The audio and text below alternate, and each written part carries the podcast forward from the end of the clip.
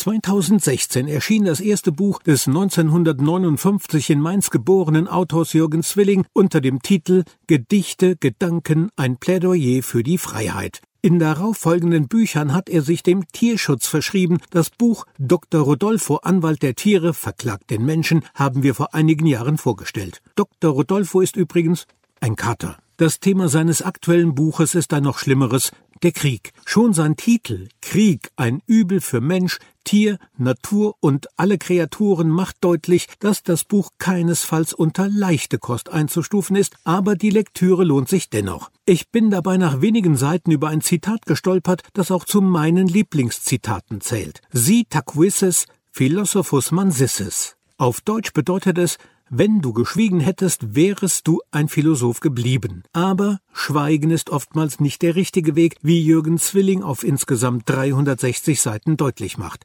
Im Gegenteil, das Beweisen einer Reihe von Zitaten von Menschen wie Kurt Tucholsky, Albert Schweitzer, Friedrich Nietzsche, Voltaire und auch des Dalai Lama, deren Aussagen man durchaus als philosophisch bezeichnen kann. Sie alle machen deutlich, dass der Krieg grausam und unbeschreiblich ist. Beeindruckend fand ich ein Zitat des Schweizer Schriftstellers Markus Weidmann, den Zwilling mit den Worten »Uniformen seien die Normverpackungen der Kanonenfutterindustrie« zitiert. Auch der Schweizer Publizist Ernst Reinhardt macht deutlich, dass Kriege die Fortsetzung einer verfehlten Politik mit noch verfehlteren Mitteln seien. Ich musste bei der Lektüre des Buches übrigens feststellen, dass zum Thema Krieg mehr kluge Sätze gefallen sind, als ich es je vermutet hätte. Allein im Buch von Jürgen Zwilling finden sich zwölf Seiten dieser Zitate, und es wird nur eine kleine Auswahl sein. Besonders beeindruckt hat mich der Satz des neunzehnhundertvierundneunzig verstorbenen niederländischen Schriftstellers Cornelis Bülstra junior, der unter dem Pseudonym